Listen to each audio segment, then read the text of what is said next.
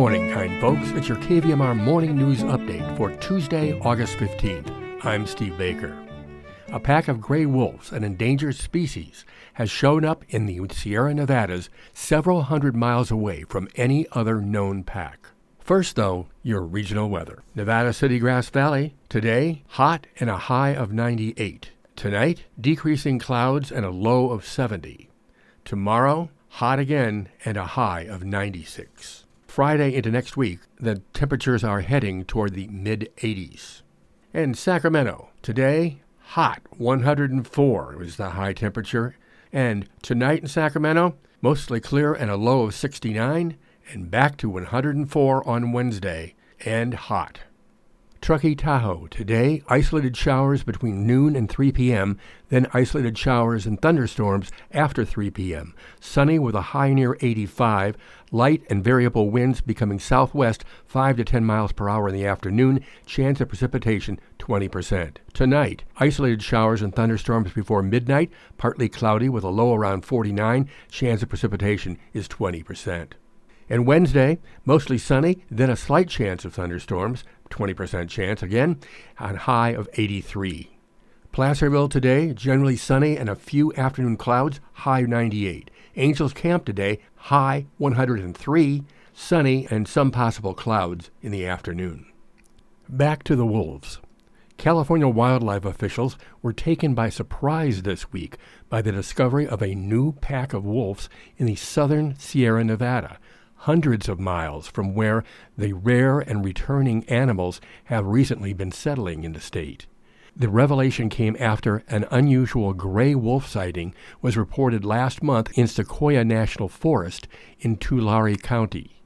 Wildlife officials investigated the report and confirmed it, it as legitimate after finding tracks and other signs of the animal's presence. That, according to the San Francisco Chronicle.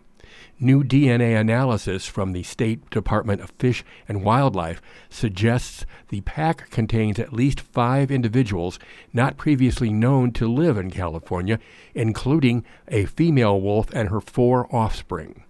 Only about a dozen wolves roam the state today. The top predator was hunted to extinction in the 1920s.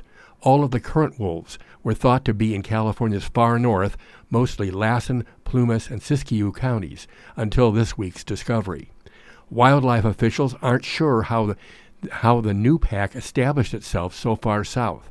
Most of the wolves observed in California in recent years have migrated from points north, largely Oregon.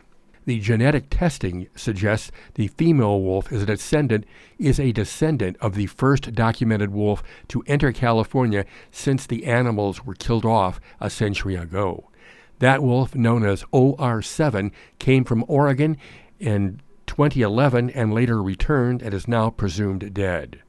While officials did not find signs of an adult male in the new pack, the DNA suggests that the breeding male is a descendant of the Lassen of the Lassen pack in northeastern California. The Department of Fish and Wildlife has been tracking wolves and in some cases collaring them in an effort to help the species rebound. Gray wolves are protected under California's Endangered Species Act and the Federal Endangered Species Act. If you've ever wondered where sexual urges come from, a scientific explanation may be at hand. That, according to the San Francisco Chronicle. Stanford University scientists have identified a brain circuit that controls sex drive in male mice, a finding researchers say could one day lead to a better understanding of human sexuality. The study, published Friday in the journal Cell, points to an ensemble of brain cells that regulate sexual recognition, libido, mating behavior, and pleasure. The act of procreation is one of the most fundamental things animals do, says Dr. Nirao Shah, a professor of psychiatry and neurobiology at Stanford and the study's senior author.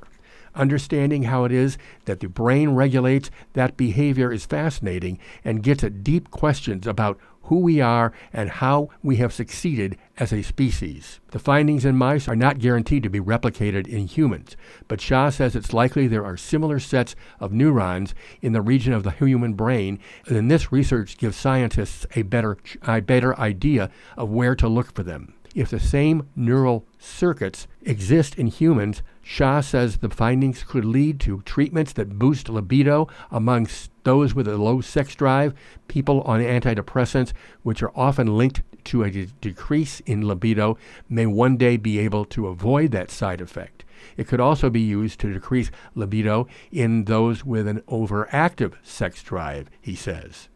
To conduct the study, Shah and his colleagues manipulated the stimulation of neurons in of neurons in the brains of male mice via drug injection and a, and a technique called optogenetics, which employs specific wavelengths of light to switch cells on or off.